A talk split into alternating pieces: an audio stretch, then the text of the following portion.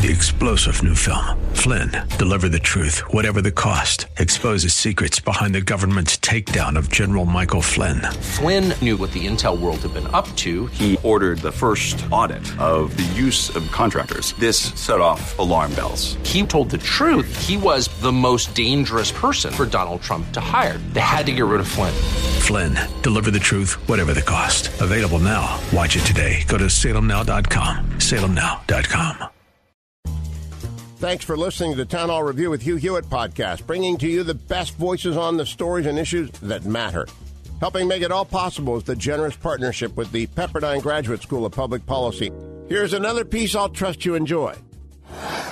Good morning, Byron. How are you? Good morning, Hugh. Doing well, thanks.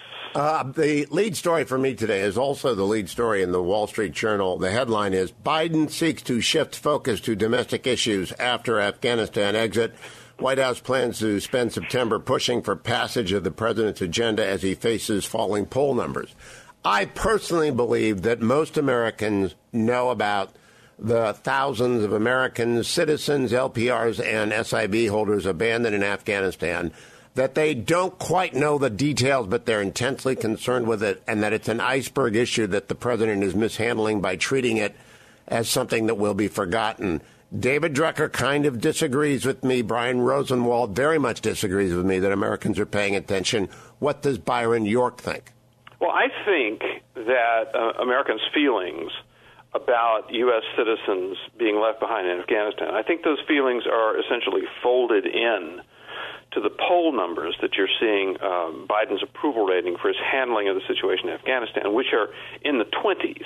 I mean, those are Nixon and Watergate poll numbers.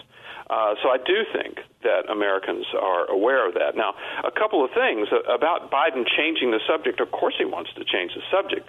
Answer is, will uh, a lot of the pre- the question is, will a lot of the press go along with it? If you look at Politico's playbook this morning, I mean, just tiny, tiny little mention of Afghanistan, uh, much more on the Biden uh, agenda. On the other hand, I was I didn't hear uh, the first uh, half hour of your program. Uh, did you read Senator Blumenthal's tweets today? I, I did not. I, I, tweeted the story out that he is outraged, okay. and he's a Democrat. But go ahead and tell people about it. Well, uh, Senator Blumenthal uh, yesterday afternoon uh, posted a, a thread on Twitter. My staff and I have worked night and day to secure the safe passage of two planes waiting in Mazar-e-Sharif to take American citizens, at risk Afghan allies, and their families to safety.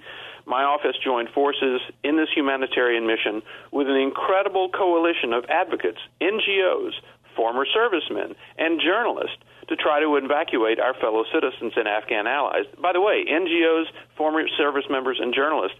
Anybody missing from that list? Like State, Department, State Department and Pentagon. Yep. Exactly.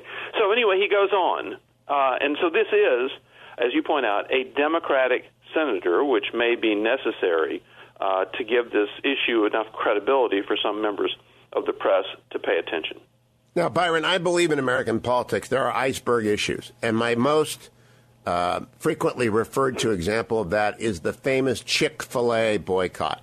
When Chick fil A got in trouble for their donations, I believe, to a pro marriage family, or anti same sex marriage effort. I don't know what got the Cathys into trouble, but without any publicity whatsoever, Americans by the millions showed up and bought Chick fil A sandwiches on a certain day to show support for the franchise. Do you remember that? Yes, I do.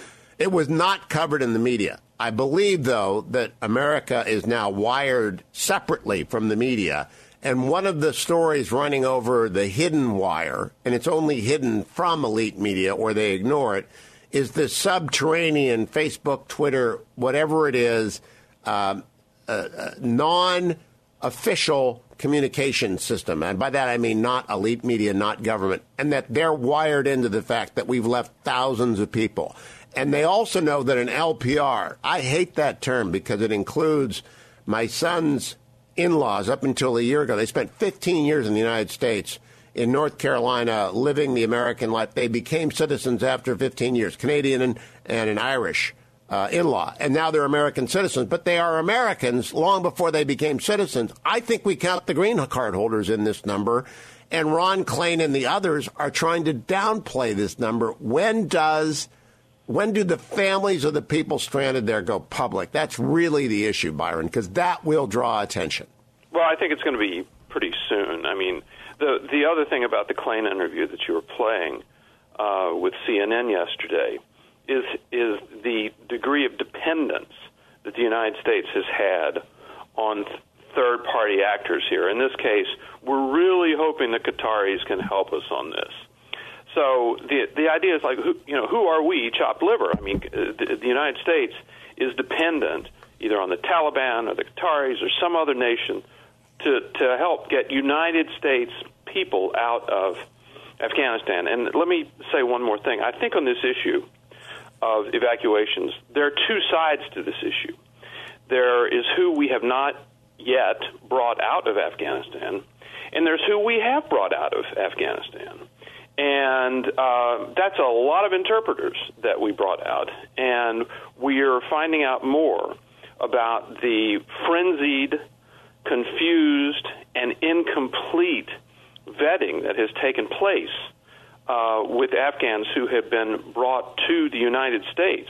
Uh, we have uh, one member of um, uh, Congress, Representative uh, Tiffany, I believe is his name, from Wisconsin, uh, who went to uh, an army base where thousands and thousands of people have been brought, and is asking, well, what, what's the vetting uh, on on these people? Did uh, did they need to be brought to the United States immediately? Could they be waiting in a third country, safe from uh, being out of Afghanistan, waiting in a third country while the United States conducts normal vetting operations on, uh, that we perform on all refugees? Uh, so there's there's a and and they're not. I mean, they're already they're already in the United States. The Biden administration is issuing them all what's called humanitarian parole. That is, coming to the United States because we say so.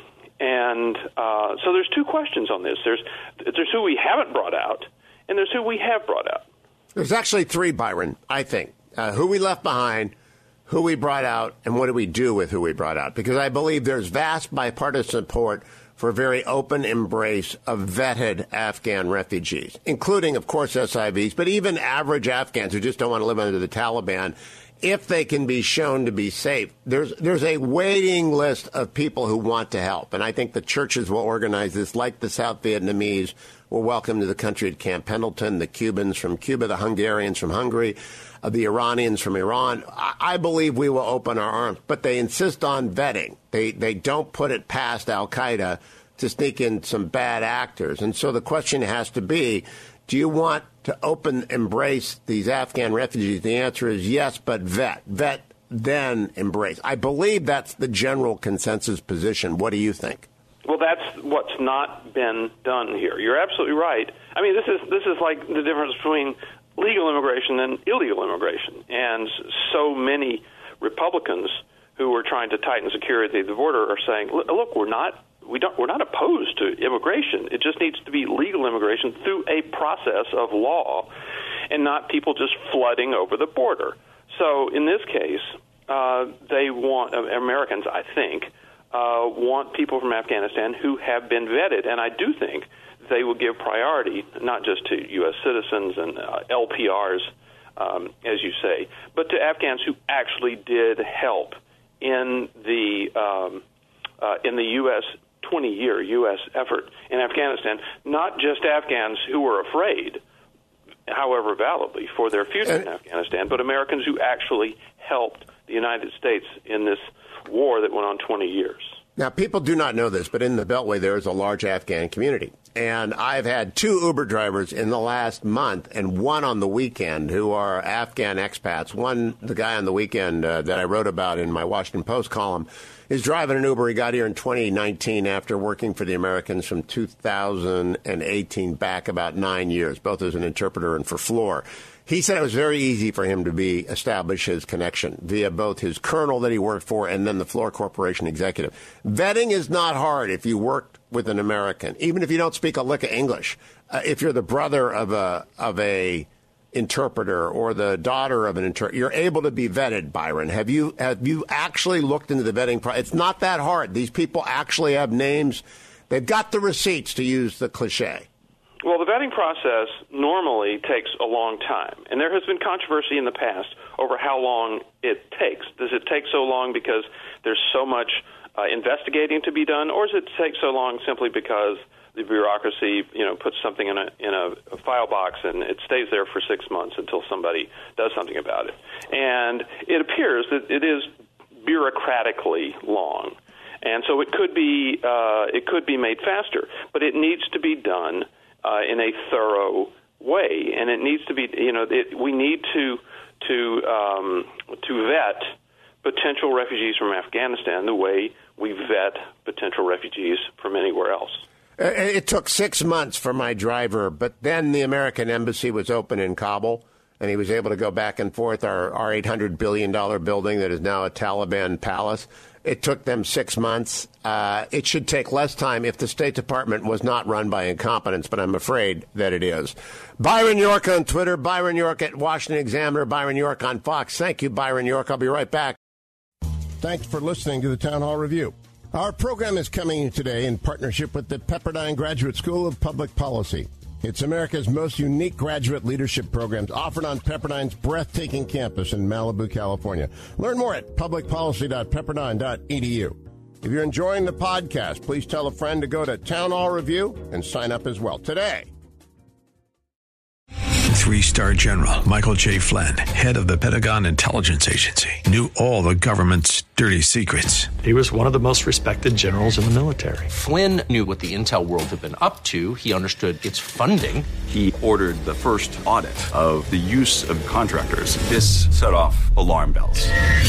The explosive new documentary, Flynn, Deliver the Truth, Whatever the Cost, uncovers the facts behind this scandal. Flynn told the truth. He was the most dangerous person for Donald Trump to hire. I find out the worst enemy that I'm going to face in my life is right here in America. They took my assessment and they wanted me to change it. And I was like, I'm not changing it. They had to get rid of Flynn with in depth interviews, archival footage, and never before seen personal records of the man behind the headlines. I just felt like I was drowning. Flynn, deliver the truth, whatever the cost. Available now. Watch it today. Go to salemnow.com. Salemnow.com.